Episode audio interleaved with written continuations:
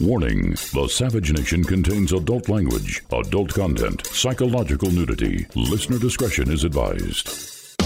And now, the world's most exciting podcast, The Savage Nation, home of borders, language, culture. And here he is, New York Times best-selling author and National Radio Hall of Fame inductee, Michael Savage. Ill fares the land to hastening ills a prey, where wealth accumulates and men decay. Princes and lords may flourish or may fade. Breath can make them as a breath has made. But a bold peasantry, their country's pride, when once destroyed, can never be supplied. That was written in 1770 by the English poet Oliver Goldsmith, and it's from his poem what is from his poem? Does anyone know what that poem is? I'm sure many of you do. Ill fares the land to hastening ills a prey. Great, great poem. But why am I reading it to you? In the midst of the epidemic, in the midst of the psychopathic left wing governmental officials who have destroyed the economies of entire states like California based on fake data, uh, in the midst of thuggish police beating up old men on lines waiting to go to have pancakes with their wives on Mother's Day because some fascist left wing governor told them to beat people up who were going to have pancakes uh, with their elderly wife uh, on Mother's Day. The coronavirus that is endangering our very civilization should be the topic, and in a way it is. But in a way it isn't. I'm talking about something else that's somewhat related, but is not directly related. And that is a tweet that I made sometime before the show a few hours ago about China owning much of our farmland. Did you know about that one? Haven't heard about that from your uh, Democrat Republican friends? Oh, didn't lean. Oh, wow. Well, we'll talk about that because it's a big story. Did you know about that? You know how much land they own? So I tweeted something. And I said, Should America reclaim all U.S. farms owned by China? Ill fares the land to hastening ills of prey, where wealth accumulates and men decay. That's not exactly related to the Chinese so cleverly buying up our mines our farms, our ports, the very air we breathe being bought by China. But I don't blame the Chinese government for that. Who do I blame? I blame the political class for that, Democrat and Republican, because never forget how many Republicans went to work as lobbyists for China. Madeline Halfbright, one of the worst of all of them, one of the lowest of human beings, if you remember her. Then there was not only uh, her, but to be fair, on our side, there was the war hero from World War II, Bob Dole. Bob Dole himself became a lobbyist for China. Say, that man's got to make a buck. Well, you know, there were people who sold trucks to Hitler before World War II. In fact, uh, Henry Ford put a Ford plant in Germany before World War II to build trucks for Hitler. Did that make Henry Ford a crypto Nazi? Not really. He was just a businessman looking out for his business which means that you can't let businessmen dictate government policy in every case. Sometimes the people have to dictate policy. And I am saying it's time to take back all the U.S. farms owned by China. Now, we heard about the pork farms and them buying things like that. But did you know what else they own? Well, you'll find it a little bit more today on the Savage Nation. Oh, if you only knew how much they own. Now, way back when in 2006, there was a similar but not exact situation. It threatened our national security, but not in terms of denying us our very sustenance in terms of food. It was the Dubai ports deal, and it was a Republican, George Bush, George Bush, who tried to give security of our seven or seven of our national ports of entry to Dubai I raised in a national outcry for it. I should have won a prize for it, but I don't need the prize. The prize was stopping them. That was prize enough. And it was Michael Savage, not Charles Schumer, who pushed against the Dubai ports deal with the help of this enormous audience. It was the outcry we raised through this radio show that stopped George Bush from transferring the security of seven of our national ports to Dubai. If you remember that case, it was enormous. And strangely enough, one of the most prominent members of Congress who agreed with me at the time was Charles Schumer. And Charles Schumer at that time came on this show. And that's because politics makes strange bedfellows indeed. And together, as Americans, we put our national interests ahead of our political interests, and we said no to George Bush. We said no to Dubai taking over our ports, and we stopped them from taking over port security. Who will stop China now since they already own so much of our farmland? They own our pork production, cattle production, wheat production, soybean production. They own our mines. God knows what else has been given away. Do you agree with me that the ownership of American farmlands should be stopped right now and all foreign ownership uh, be returned to Americans? Now, you could say, well, how are you going to do that? Just seize it? No. I didn't say seize. I said reclaim. What would reclaim mean? It means instead of bailing out Catholic churches, uh, the government could bail out the, the Chinese and just give them back the money or take it out of some other fund. I don't care. Just pay them off and throw them off. Pay them off and throw them off. Pay them off and throw them off. How's that for a rallying cry? Just get the hell out of our country. You're not owning the very land that we use for our food production. Are we that stupid? No, but we're. Uh, there's another word for it, which I don't have right now. Now, many of you remember the Friday show was one of my best shows in a long time, maybe one of my best shows ever.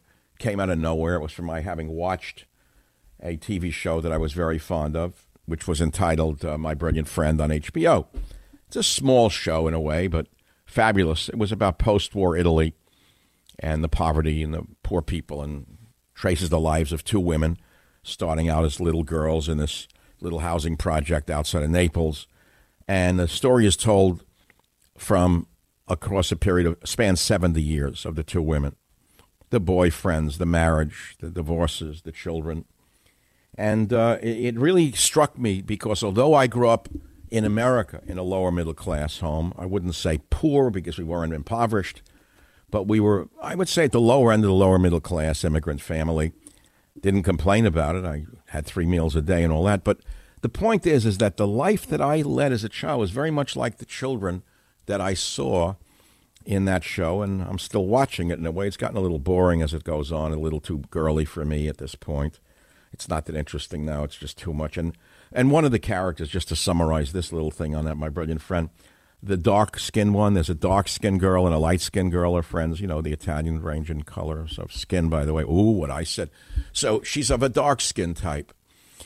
And she is really nasty. She is mean, even as a child. She's a mean girl. Nasty, mean, stands up to the boys in town and tells the boys, if you try to pull me in a car, I'll cut your throat. And if I don't get you now, I'll kill your whole family. That kind of girl. Well, she, she's an awful person. And she's so awful that eventually, when she gets married to one of the wealthier little, wealthier men in town, owns a little shoe store or whatever, uh, and she's treated like a lady and they have a nice car she refuses to sleep with him on their wedding night, uh, even though they go to a beautiful hotel on the Amalfi Coast. It's a horrible scene. She's the wrong one. She's the monster, and I can't stand her anymore. So I don't think I'm going to wa- watch it anymore. But okay, so that's not the point. The point is the show that I did on that podcast. So, what was the title of the show, if you listen? It was simple A Peasant's View of the World. And people loved that title, A Peasant's View of the World. Now, why did I choose that? Why did I choose that title? A Peasant's View of the World. Well, I said, I have kept my mind cluttered, uh, excuse me, clutter free of the trappings of my success. Let me put it to you that way. That's very well put. I do not let the trappings of my own success clutter my thinking. And I try to continue to think as I would have as a poor man not because it's noble, but because it keeps my mind clear. And so I talked about what we're living through today under the dictatorship of the governors, under the dictatorship of these nameless, faceless, feminist bureaucrats who have stolen our freedom and are using the police as their Gestapo to beat people up who don't uh, wear a mask. I talked about how American business will look in six months. Won't be pretty. I said to you, in a peasant's view, We've seen the flash. We've heard the bomb go off, but we have not yet seen the devastation. You haven't seen it yet. Six months from now, you will see the devastation. You will see the devastation. We know that farmers are pouring out milk into streams. They're ripping up crops. They're plowing under animals. Food shortages are beginning, all because of governmental mismanagement of agricultural policy. You heard me right. And you could blame any side you want. I really don't care. Governmental mismanagement of agricultural policy is responsible for this insanity. And I said, as a child, as again going back to a peasant's view, I was told to finish my plate. And if I didn't finish my plate, they put it in the refrigerator. And they reheated what I didn't finish the next day with the next meal. Why? Because we were told not to waste food. It's another time and another place. But I'm afraid when I tell you this that many of us are going to have to learn how to think like peasants in order to survive in the future. Now, think about what I'm saying to you. Many of us will have to learn how to think like peasants in order to survive. Now, what is a peasant? I'm not referring to what is known as a plebe. That's sort of a derogatory statement. While to me, a peasant is sort of a, uh, um, in a noble state. A plebe is a little different. What is a plebe? Well, a plebe was a reference to ancient Roman citizens, no, not patricians, commoners. They had no right to vote. And today it might refer to someone from the lower social class as a plebe. And I realize in America today, we're supposed to think that there are no differences between lower social classes and higher social classes. But I would advise you to think carefully about those who beat people up in Walmarts over a hamburger or, or things of that nature. There are definitely lower classes and middle classes and higher classes in the social order, no matter what you would say or no matter what the newspapers would like you to think. And so, my friends, that's what we're talking about now. And today's show will be a continuation, in a way, of the peasant's view of the world. And I'm going to look at some of the stories of today and look at them through the eyes, again, of a highly educated, highly educated peasant. So we look at a story. Almost half of all Catholic churches in the U.S. were given small business loans as part of the coronavirus emergency funding. I almost fell down when I saw that story. I said, "What? A church bailed out with money that was meant for the S- for the small businesses of America?" Yes, indeed. But if you think I'm picking on the Catholic Church, you are wrong, because Jewish temples got the money, Protestant churches got the money, Buddhist temples got the money, mosques got the money. But the headline was more than 12,000 Catholic churches applied for PPP loans meant to hold small business together in the U.S. And three and four of the churches had them granted. Had them granted while your small business is still waiting for the first penny from Uncle uh, Donald. You're still waiting for the first penny. Between 12,000 and 13,000 of the 17,000 U.S. Catholic churches applied for PPP loans denying the lifeline meant for millions in their communities.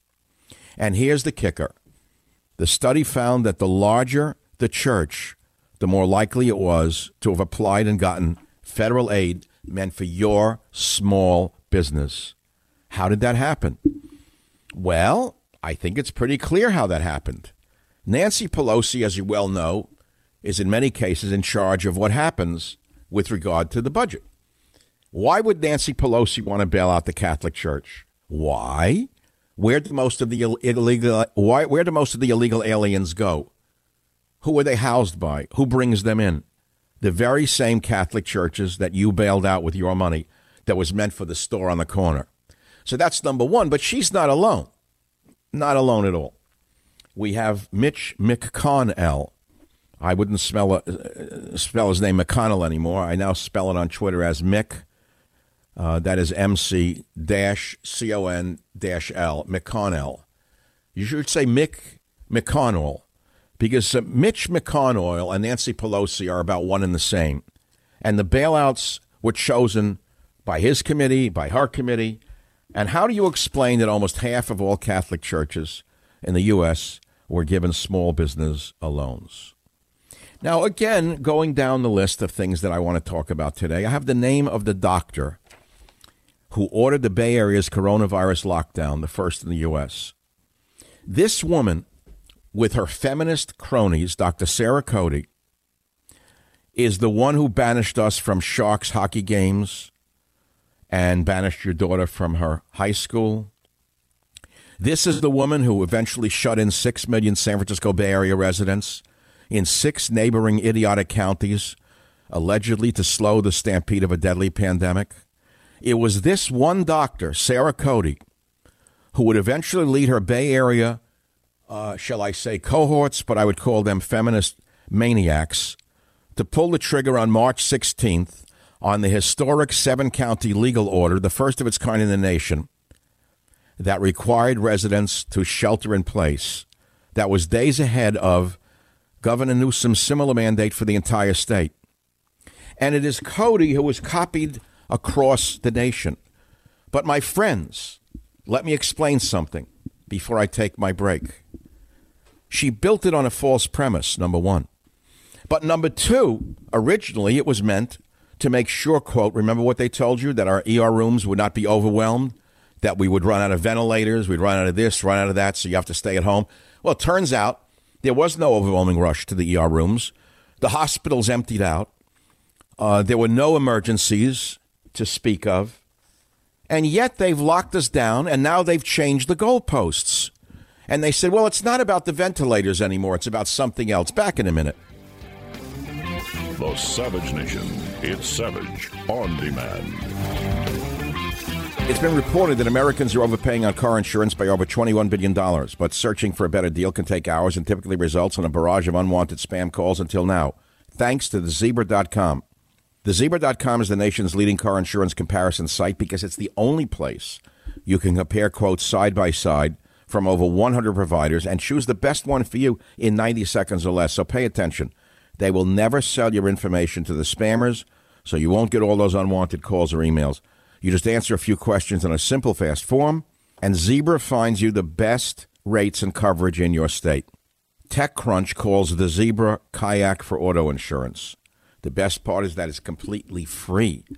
You can save up to $670 a year using the zebra.com. Whatever your economic situation, the Zebra is committed to helping you save. How much can you save on car and home insurance? Why don't you check it out? Start saving at thezebra.com slash savage. Check it out. See what you save. Go to thezebra.com slash savage. It's spelled T H E Z E B R A, thezebra.com slash savage. Check it out. Thezebra.com slash savage. There are everyday actions to help prevent the spread of respiratory diseases. Wash your hands. Avoid close contact with people who are sick. Avoid touching your eyes, nose, and mouth. Stay home when you are sick. Cover your cough or sneeze. Clean and disinfect frequently touched objects with household cleaning spray. For more information, visit cdc.gov slash COVID-19. Furnished by the National Association of Broadcasters and this podcast.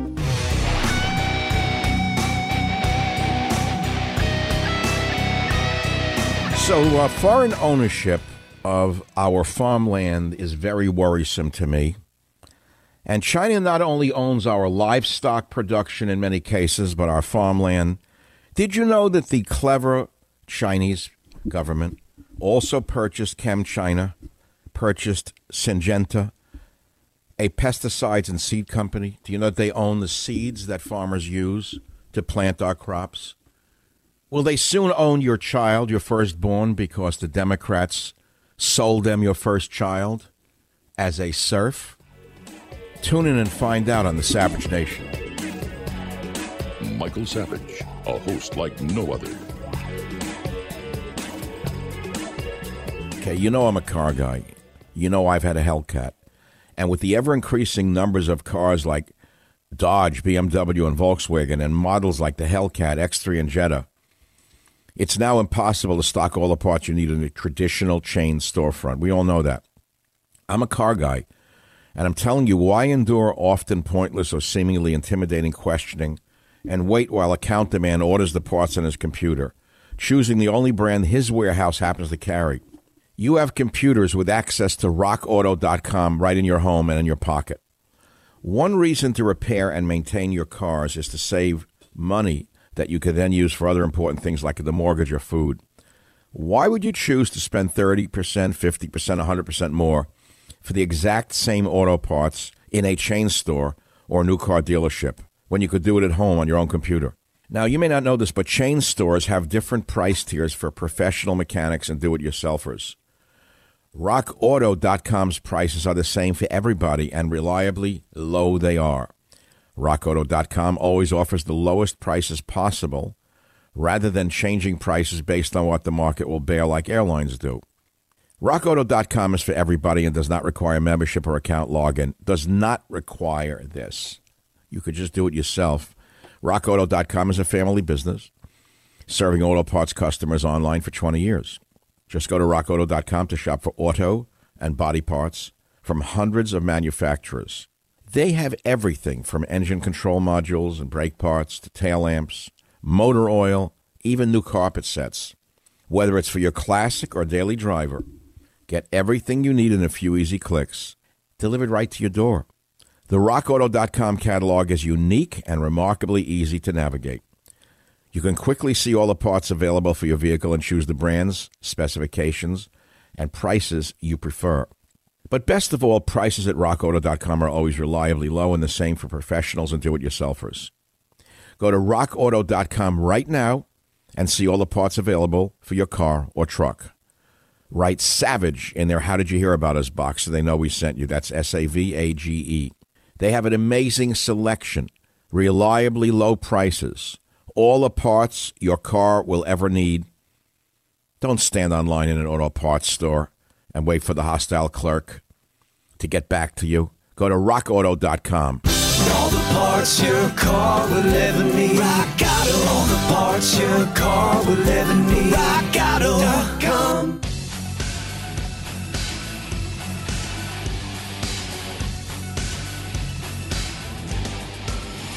It is the Savage Nation.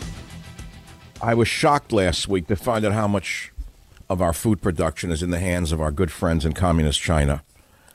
And I was very worried about it. And I did some research for you for the Savage Nation radio program.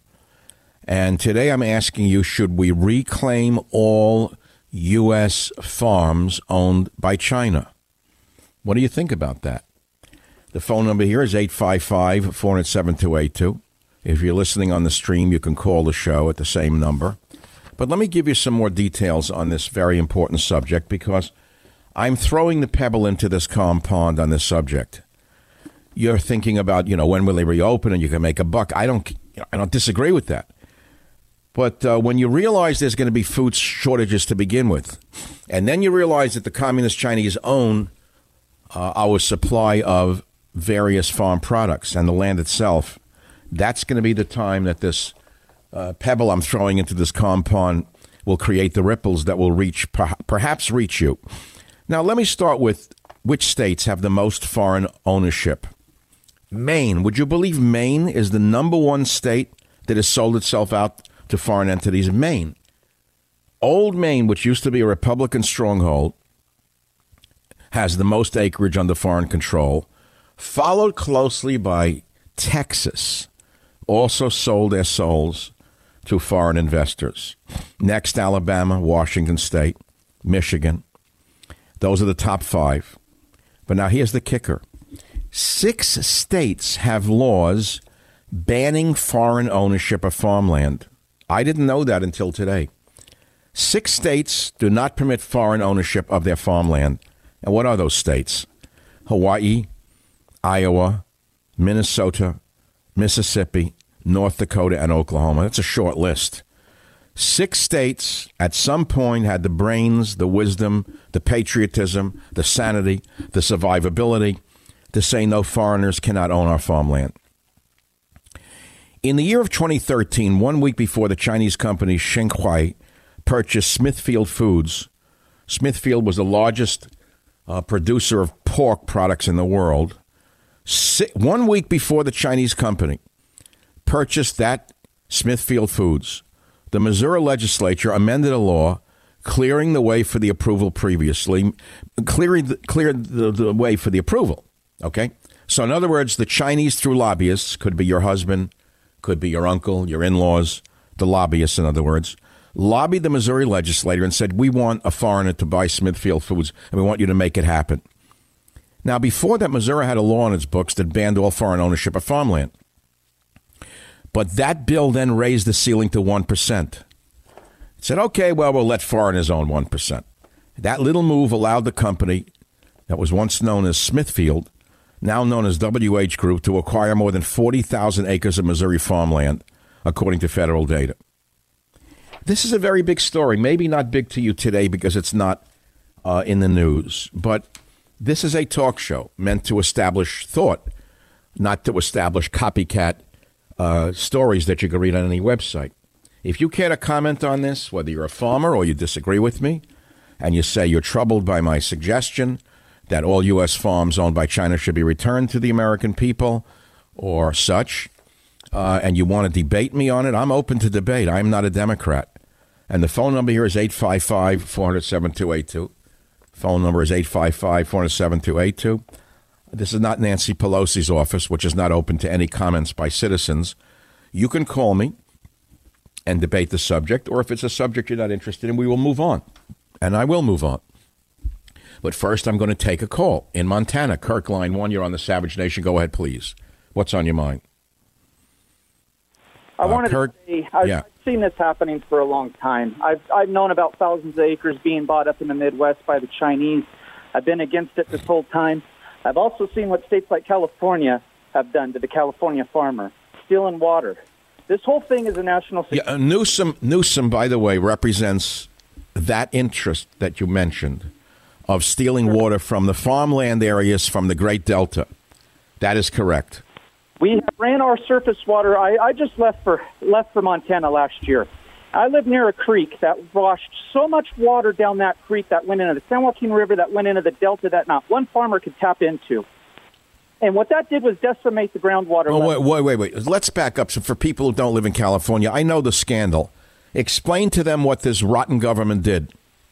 This government stole water from farmers that pay in their property taxes X amount, uh, you know, 20 to 40 to 50, 60 dollars per acre in property taxes to get surface water allocation. Their allocation in years were dropped down to 10%, and in some cases even lower. But where did the water go? Where did they divert the water to? The water went into the San Joaquin Delta to support an invasive species called the Delta smelt. And they blamed the pumps for uh, killing the smelt fish. That was an invasive So wait, so wait. Let, us see. The the stupid environmentalists who are, are in Sacramento, along with the dumb public health morons, these powerless bureaucrats, the mandarins, said to the farmer, "You cannot have the water that's running through your own farmland. We're going to divert it into the delta so the smelt can live." And not only that, Dr. Savage, but water they had paid for and was never reimbursed for not receiving.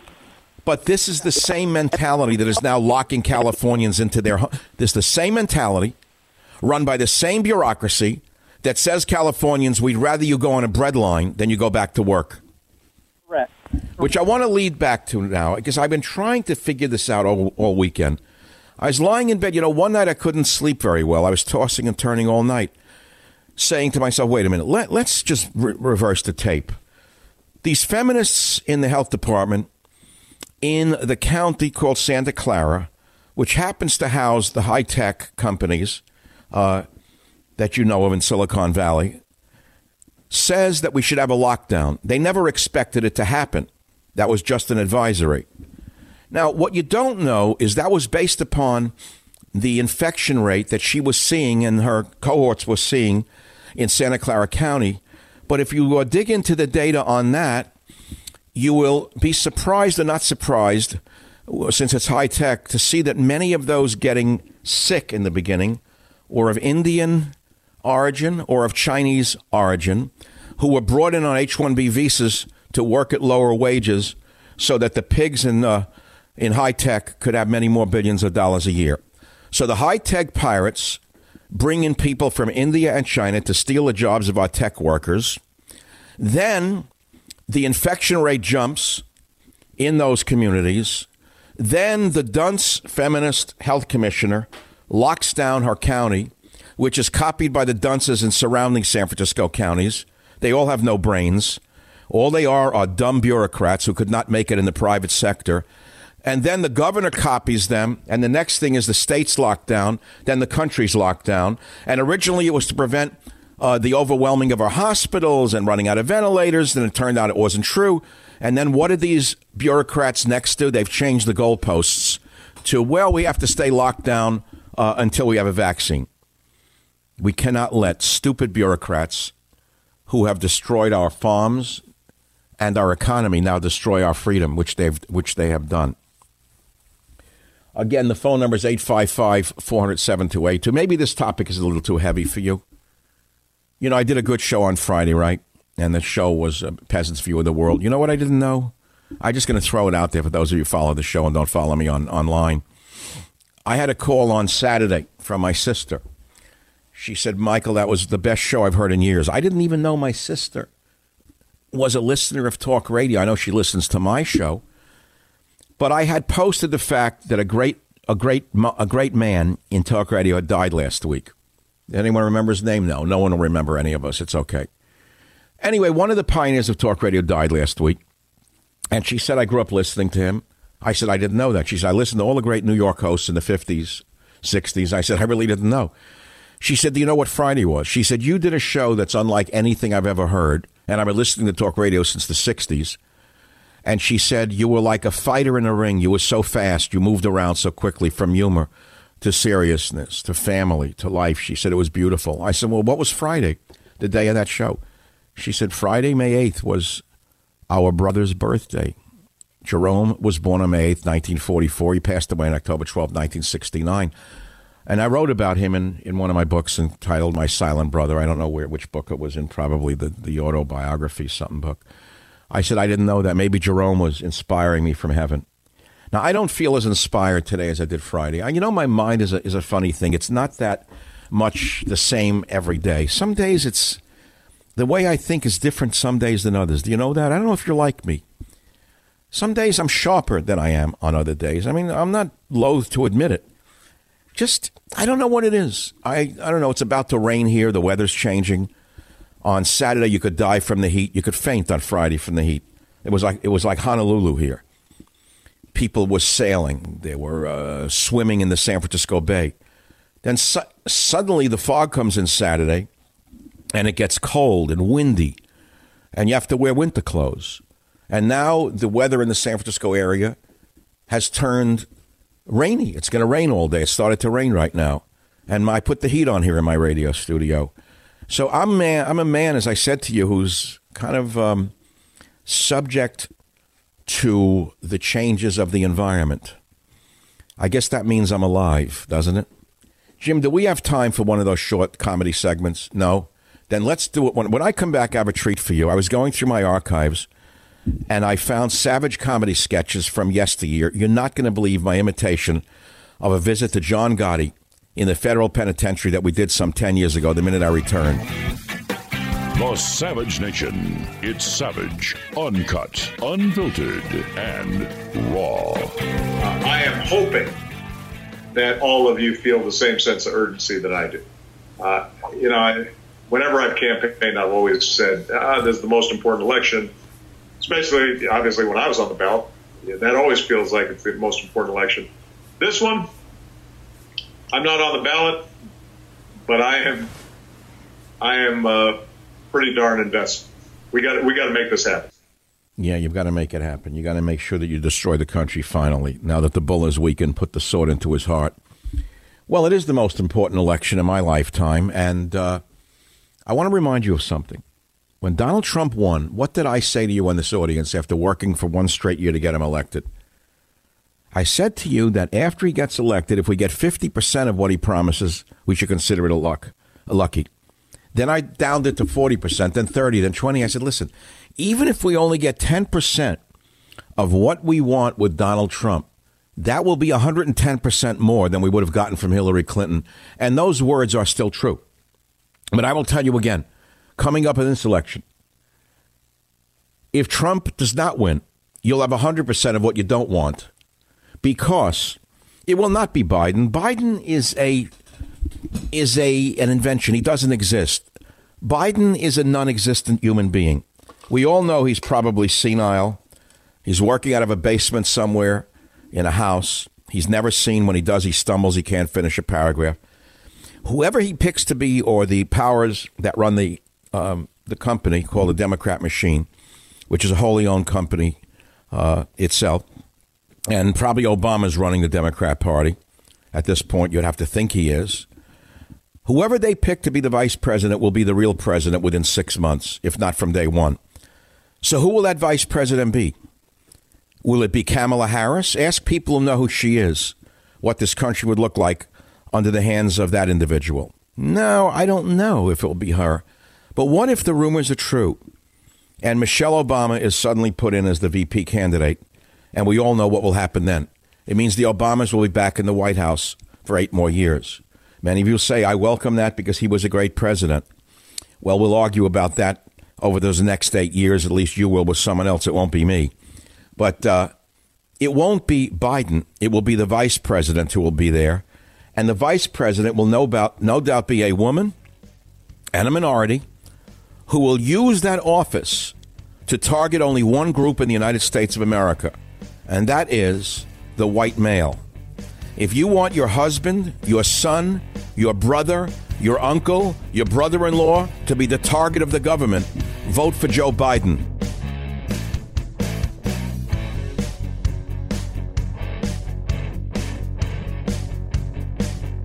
The Westwood One Podcast Network. Fans of the spoken word, welcome. This is a podcast. Greetings, pod recipients. You are entering the Savage Nation. Read the book, see the movie. Warning The Savage Nation contains adult language, adult content, psychological nudity. Listener discretion is advised. And now, the world's most exciting podcast, The Savage Nation, home of borders, language, culture. And here he is, New York Times best-selling author and National Radio Hall of Fame inductee, Michael Savage. If you only knew what I go through behind the curtain of this show.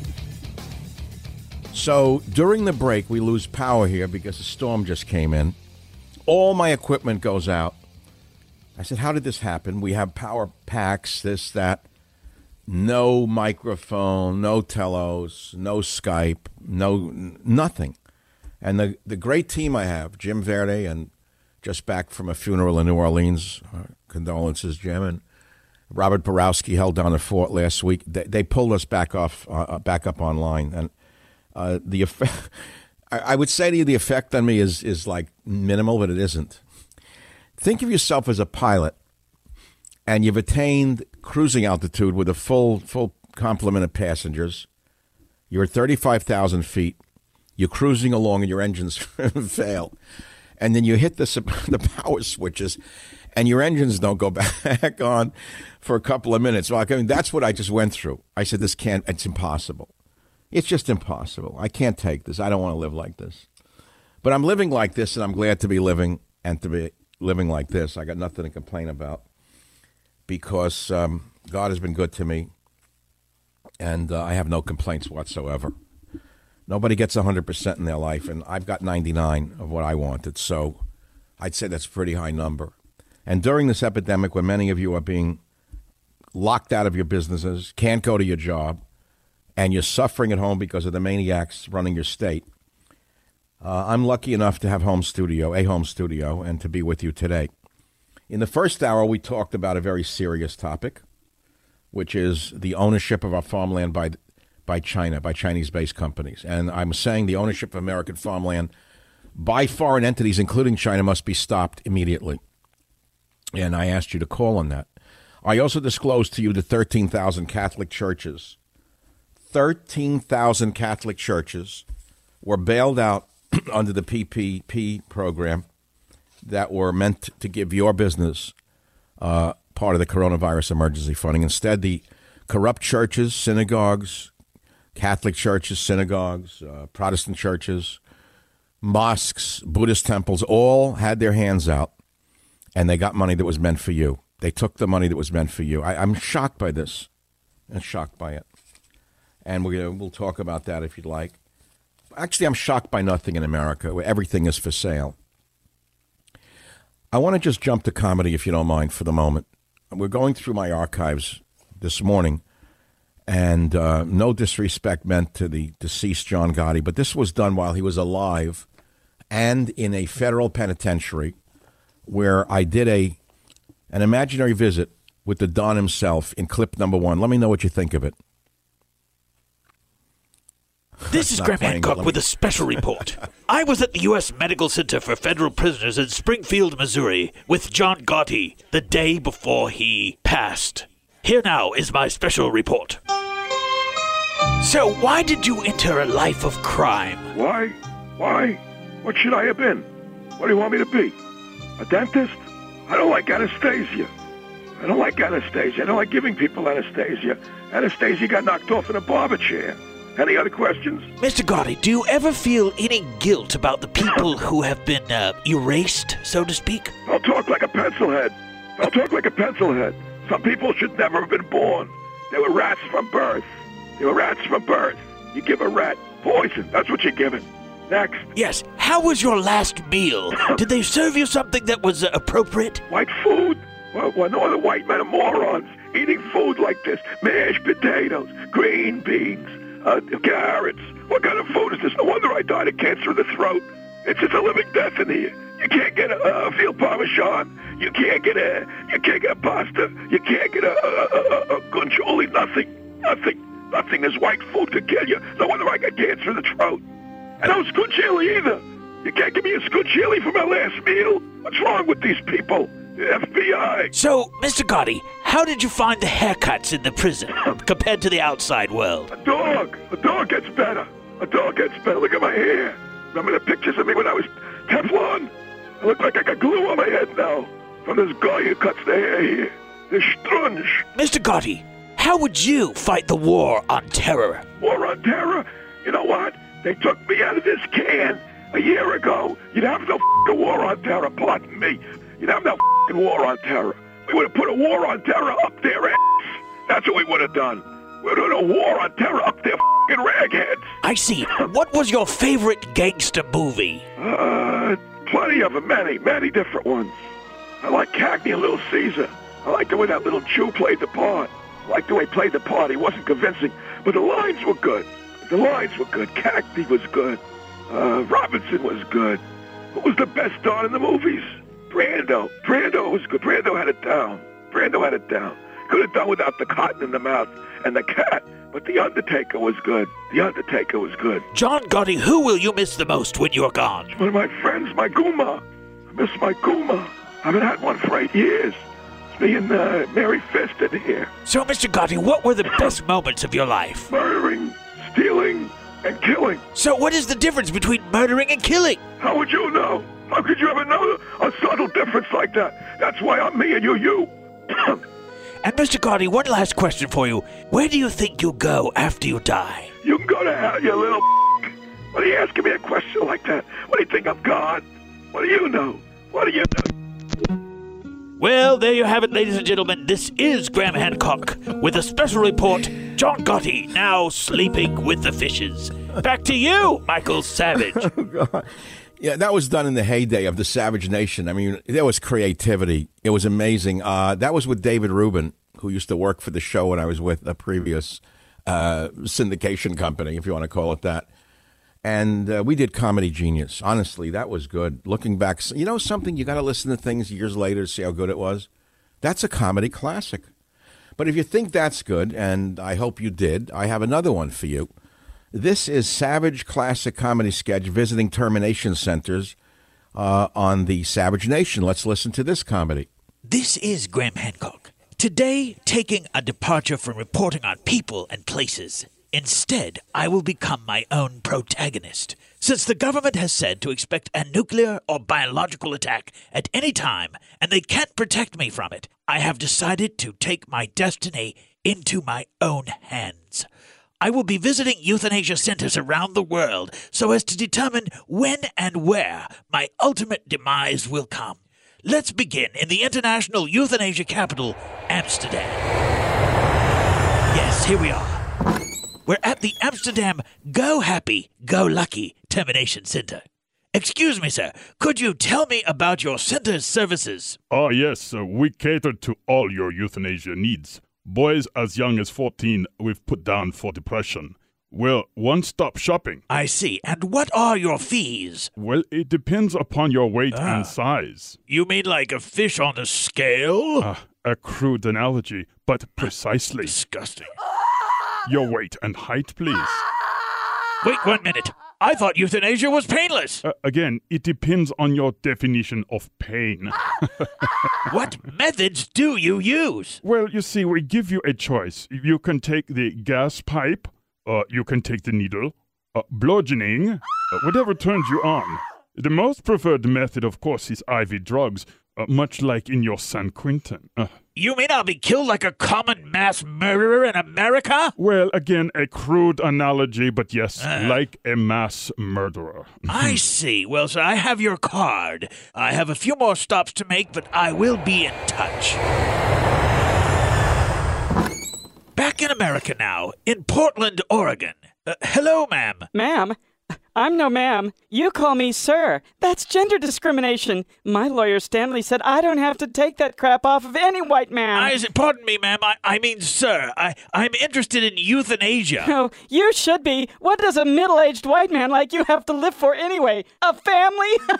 Excuse me? Excuse you?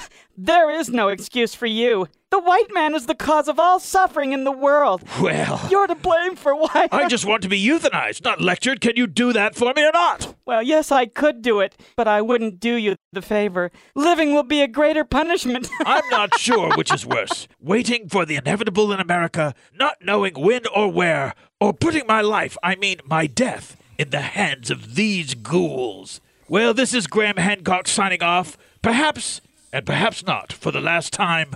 Back to you, Michael Savage. Not bad, not bad at all, but she sounded like the health commissioner of Santa Clara County might sound if I got her in an interview. All right, what did you think of those? You like them? You want more of them, less of them, more of the old comedy, more new comedy?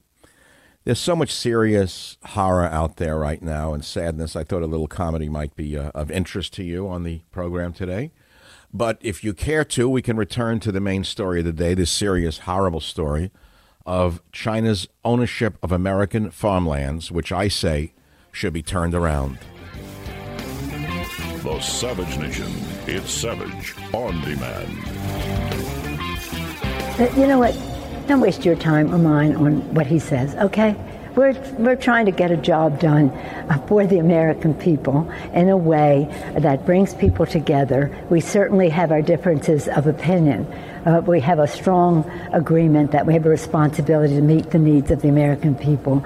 She's trying to bring the American people together. You know, I don't enjoy criticizing Nancy Pelosi because I know what danger I put myself in. She is an eerie, frightening person. And I know that there is there are great dark forces behind her. It frightens me to even have to mention her name. So I lay in bed the other night. I started to say it to you earlier, and I was worried about what they're doing to this country, the Democrats in particular, with the budget, the blowout, the budget blowout, keeping people locked down, businesses failing, uh, food supply cutting off. So what the hell is their end game here? And then a, a bell went off in my head, like a light went off. During World War II, there were food shortages and things like that, and there were government coupons. You needed coupons to buy a certain amount of meat, a certain amount of eggs, a certain amount of milk uh, per week. Per week, and fortunes were made on these coupons, and these coupons entered the black market the way our food stamps do. And I said, "Oh my God, these bastards don't have enough money." These anti American SOBs would rather that America was on food lines so they could suck even more money out of this economy. I said, that's what they're doing. I said, this can't be true. Then I ran it back again. I said, think about what you learned about the black market in World War II. This is the mindset of a good portion of the demonic wing of the Democrat Party, the gangster wing of the Democrat Party, which runs the state of California and many other states. They would like you not to go back to work ever. They would like you to be dependent upon them for your basic necessities. They would love food lines, gas lines. They would like the electricity be, to be on and off with you having to have a coupon to have electricity going into your house or business. That is exactly what they want. It's a power play and it's a money play. At least that's what I thought in the throes of that nightmare that I had the other night. Tell me what you think about that. Do you think the Democrats really want us to go back to work and return to normal? Or do you think they purposely want us locked down for a very, very long time in order to create shortages that will result in government uh, stamps, which will result in a black market which they control? What do you think about that? You think, say it can't happen here? Why can't it happen here? It already happened here. It's happening here right now. Food stamps. You remember Pelosi's speech last week about food stamps? If you think I'm making this up, Donald Trump said enough with the food stamps already. We can't bail everybody out and, and print more food stamps. She gets up and says, Oh, of course I'm concerned about the budget. But we can't deny basic necessities to the poor.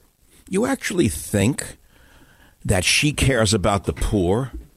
Are you that naive to believe that the Democrat Party, especially in California, cares about anything except naked power and profit? I beg to disagree with you if you do. New Jersey, Robert, line five. Go ahead. What's your topic? Welcome to the program. Uh, thank you, Dr. Savage. And I agree with kick the Chinese out, get them the hell out with their chicken kung pao and everything. Get them out of here. You mean you would do without the chicken kung pao? Well, I like uh, General Chow's anyway. You like General Chow's chicken? Okay. Well, I don't know that we want to punish Chinese Americans. I hope you're not saying that. I mean, uh, we can have Chinese restaurants in America run by Chinese Americans.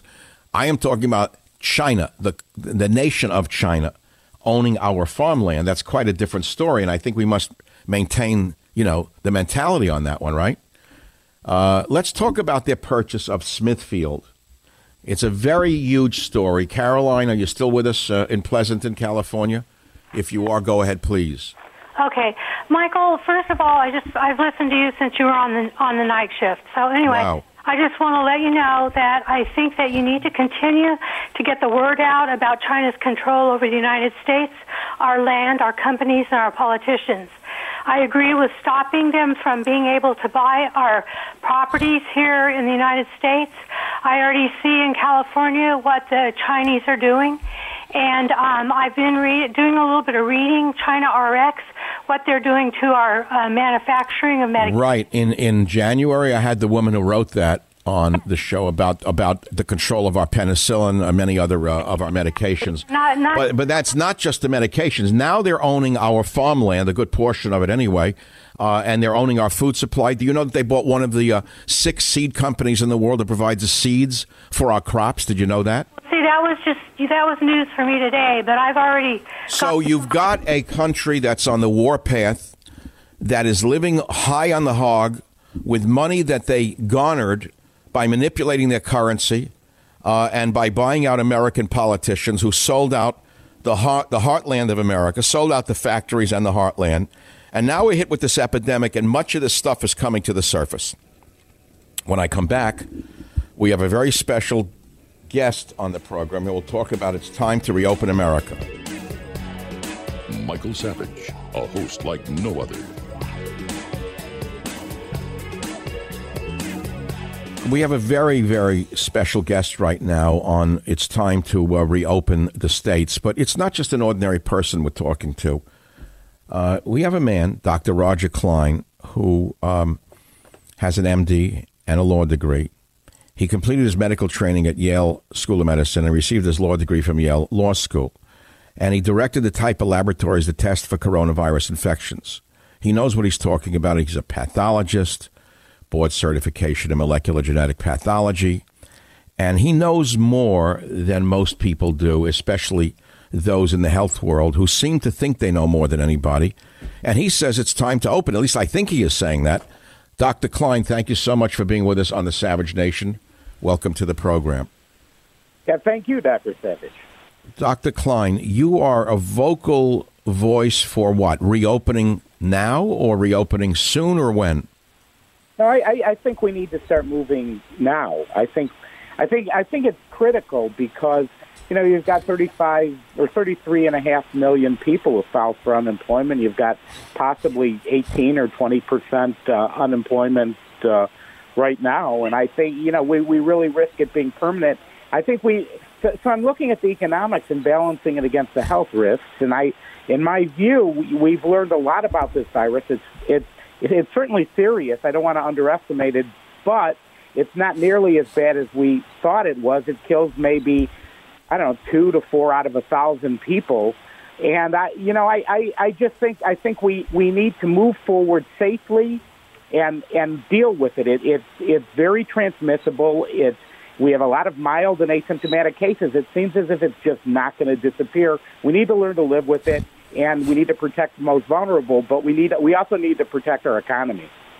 Dr. Klein, are you saying that accumulating data uh, using PCR and serology testing from several studies in countries supports the assumption that the number of coronavirus infections far exceeds the reported number of cases, which would suggest the illness is less serious for most people than initially believed, uh, and the infection fatality rate is what in the range of 0.1 to 0.4 percent. What is it exactly? Yeah, that was that was that was beautifully put in. Yes. So, so the the Center for Oxford University Center for Evidence-Based Medicine puts it at point puts the infection fatality rate, the number of people who die who are infected, at one to point one to point uh, four. And I, you know, I think we're, we're seeing that. For example, in Ohio, there's a prison where they uh, they had a huge outbreak, one of the biggest in the country. They tested everybody there, 2,500 people, over 80, almost 85 percent have been positive. So, so we've had a chance to look at these folks. I think they've had 13 deaths. So you're seeing in this population of men, older, sicker, lower socioeconomic, presumably, so more at risk. You're seeing 0.5 to 0.6 percent death, uh, Hmm. uh, uh, infection fatality rate. And and we see this. Look at Iceland. It- It's really from all over the world. There were studies in California. This is a, a, pretty good body of data now. I, I it, it's very convincing. Well, but listen, you let me back up. Not but. Are they listening to you in the president's coronavirus task force? Do you have any a- avenues to them? I, I'm not. I'm not advising the president's uh, uh, task force. I think, and right now, you know, I think he was wise. He he put this to the governors who can deal with the situations as they exist in their states. And I think a lot of governors are moving forward. I think they're coming to realize this. It's just. It, it you can't you you can't devastate the people finding why is a guy like Governor Newsom, who's an intelligent man, keeping the state of California in a prison like this when the exact same data apply to this state that applies to the to the uh, situation that you're talking about, Dr. Klein? Why are they so resistant to real? Why are they listening to relatively? Look, let's be clear. You're at the top of the scale of intelligence in the world of medicine, pathology. Why is it that these bureaucrats in these health departments, who you and I both know are not the smartest people, by and large, they are not. These are nameless, faceless bureaucrats who are never, never really uh, outside of their little uh, worlds. Why are they the ones being listened to by governors? Yes, I, I, mean, I, I can't speak to who they listen to. I, what I would say about Governor Newsom, he's, he he can look to to what's happened in California, and he can he can say, well, look, we've been very successful based upon what I've done, and I think I, I wouldn't discount that. I we we for some reason California has has been hit quite uh, you know quite less severely than than on the on the East Coast, and I you know I think there's a number of factors we could get into, but but uh, but I do think that that that could help or could have uh, played play, be playing some role in his reluctance to move forward. The problem is is you are really you're really putting people's uh, financial health at risk, and and these job losses. You know, right now everybody's thinking that that the economy is going to snap back and that No, no, no, no. We both know it won't.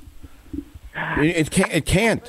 It- you know, it cannot snap back. There's no way to do do it. It's no snapback. You know, as I said, Doctor Klein, we have heard the bomb go off. We heard the sound. We've seen the flash, but we haven't felt the devastation yet because the government put out all this fake money in a fiat currency right now. But eh, what? Six months from now, we're going to feel the, devastation of this.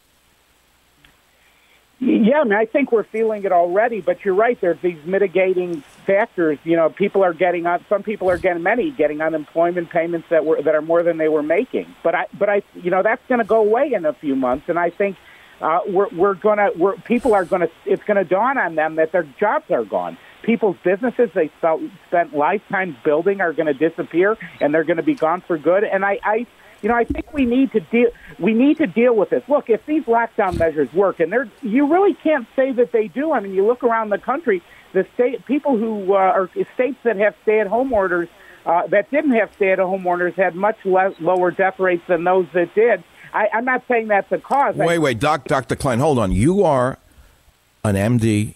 You're a lawyer from Yale Law School, a medical degree from Yale. You're a pathologist. You're board certified in molecular genetic pathology. You're not an ordinary uh, interested party here. Are you saying there's no data to support that lockdowns or extreme social distancing have been more effective at preventing uh, COVID 19 deaths? Well, I don't think so. I mean, I what you see are, for example, uh, Governor Cuomo just said that two thirds of the people who are going into the hospital now are people who have sheltered at home. So, so I, I, I why why is that right? Why did sixty? Why is it sixty six percent of those being hospitalized in New York City are those who were sheltered at home? How did they get the disease? Well, because they have to come in contact with other people, and in New, in New York City, people live in a very compressed, compact uh, area that, you know, they're they're living on. You know, basically they're living in lot with lots of lots of people in a very small area. It's extremely population dense, and it is very very hard to stay away from other people. And and you know you can't uh, you can't eliminate all human contact. And and and and, and so the the notion the notion that um, that that this is going to work in any and all situations, I think, is wrong. You look at places like South Dakota where they didn't do anything; they're naturally spread apart. So, of course, the the virus doesn't doesn't have the the, the kind they don't have the kind of epidemic that that Yes. New York experienced. Well, epidemics have always occurred in the largest incidents in crowded, dense urban populations. It's always been true uh, through, through going back to ancient Rome or the Han Dynasty, uh, having studied epidemics. So, doctor, as, a, as an expert who's outraged by some of this decision making, what would you say if you were the czar, the COVID czar? What would you say should be done for the nation? Oh, oh, I, I mean, I look. I first of all, I want to say, I mean, I think the president's done the right thing in the sense that he by by putting it by devolving it to the governors. But I think what we need to put our energies into are two things. First of all, protecting the most vulnerable, because this thing, I don't, I think we'll be very, we'll be lucky. We'll, we'll just, it will be pure luck if it goes away. I think it's going to be with us. But I, we need to, we need to focus on learning to live with it, learning to protect our workforce, learning, learning to go on with our lives in a in a in a way that's safe. I, look, I spent a, I spent years working in the emergency department. I saw people with who came in with tuberculosis and other other diseases, and I never got sick. And I think I think there's a there's a lesson to that. We can protect ourselves. We can go ahead with our lives. We can we can we can uh, we can save our way of life uh, with with without. Um, without destroying without destroying the economy. I don't think it's necessary. I think I think we need to be smart about it, but but we need to move forward. Well, you know, I wish that the governor of the state of California, where I live, would listen to you. Instead, he's listening to relatively dim uh, public health, uh, you know, officials who no one ever heard of without your credentials. And by the way, they were basing this upon a supposed death rates of up to five percent in the beginning. Remember the, the fear that was raging through the land that it was going to rage in a five percent range. People were going to. It was that uh, it was that mo- the mortality rate was that high. Remember those early days of the epidemic? I, do, and it me- it never made any sense because we were basing that on cases, and we defined cases by testing the sickest people. So we all knew that that wasn't possible. We knew that we knew that if we look at only the sickest people, the disease is going to look like the sickest people, and we knew there were many, many other people out there who who who had who were infected and, and were uh, were not showing anything like the symptoms, and that weren't coming to medical attention. Hmm. Yes. Okay. So first they said we've got to lock everyone up and destroy the economy because we can't overwhelm the ER rooms and we'll run out of ventilators. That was the first uh, um, um, theory. Okay. Turns out that's not true. Hospitals were never overwhelmed, even in crowded New York. So now they, instead of admitting they were wrong and saying it's time to go back to work with safety precautions in place, they've, they've changed and moved the goalpost to something new, saying we've got to wait for a vaccine. You and I both know that there are 20 or 30 mutations of this virus that are known so far. First of all, how safe would a vaccine be when you have 30 mutations uh, of the coronavirus? Well, I think I think the vaccine could be safe. The question is is how effective it's going to be. Well, if we look at flu, and if we don't hit the right strain, it doesn't. It, you know, it's minimally effective each year. I, Yes. I, so I, you know, I, I think that I think waiting for a vaccine is an unrealistic proposition. The notion that we're going to test 330 million people doesn't make any sense at all. What we need to do is we need to to move forward again in a sensible way. And I got to tell you, now looking at the beaches and and people out there, I, you, have to intuitively believe that you're much less likely to catch this thing if you're outside and the wind's blowing and you're staying away from other people. Yeah, it's crazy, and the governor's yet arresting people for going too near each other on a beach. Dr. Robert Roger Klein, how do people follow you? Where can we follow your work? Oh, I'm on Twitter uh, at Roger R O G E R D K L E I N, and I have website uh, Roger uh, R O G E R D K L E I N dot com. Roger.klein.com. I really thank you for your intelligence and your willingness to speak out. Thank you for being with us on the Savage Nation. Home of borders, language, culture. The Savage Nation. Welcome back to the Savage Nation. We're going to go to President Trump's briefing on the virus testing, and um, it's kind of comedic to watch it, uh, especially when you listen to the reporters try to speaking through their uh, COVID masks. Let's tune in for a minute. Kawasaki uh, syndrome. It has been seen in a novel coronavirus before, and it's associated with illnesses. So we Oh, have a very Admiral? strong activation on this. Uh, we do know treatments for this. uh, Whenever but you see a CDC naval is act- uniform, is slow, turn off the. Whenever you see a navy uniform with a lot of stripes on and all that, and they're from the HHS, they're not really naval officers. That's a peculiar quirk of the of the public health service.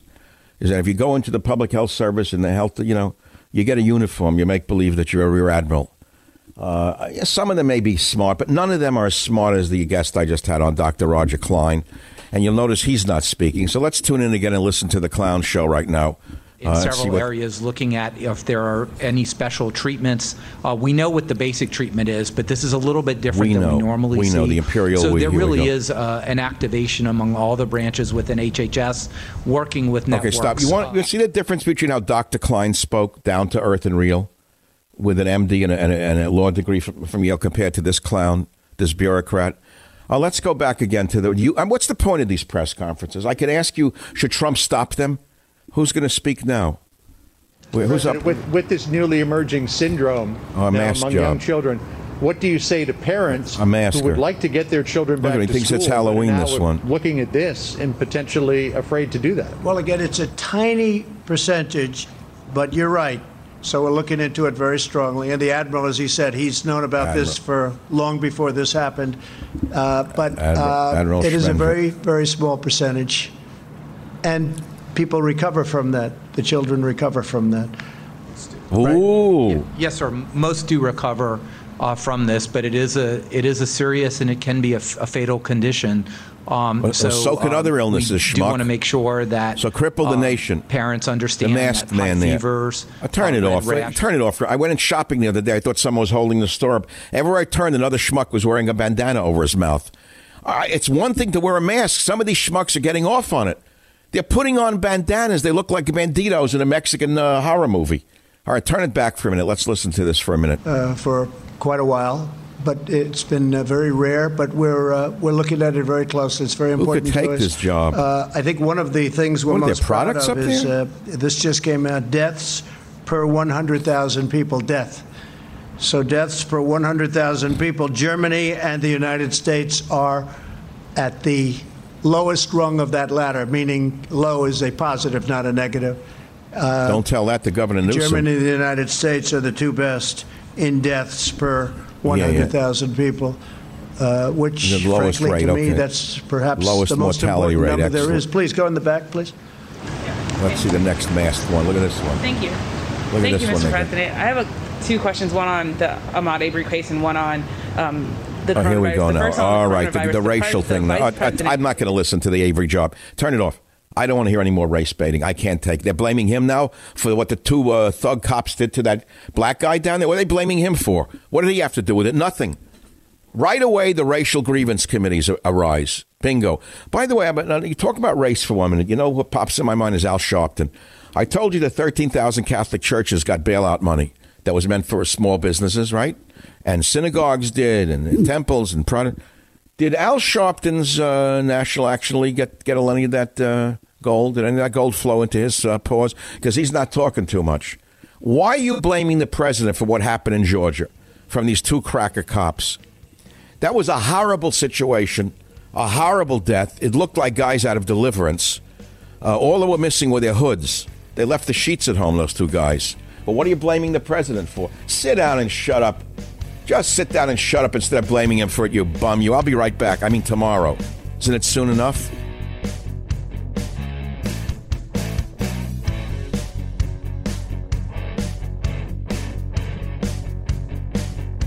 The Westwood One Podcast Network.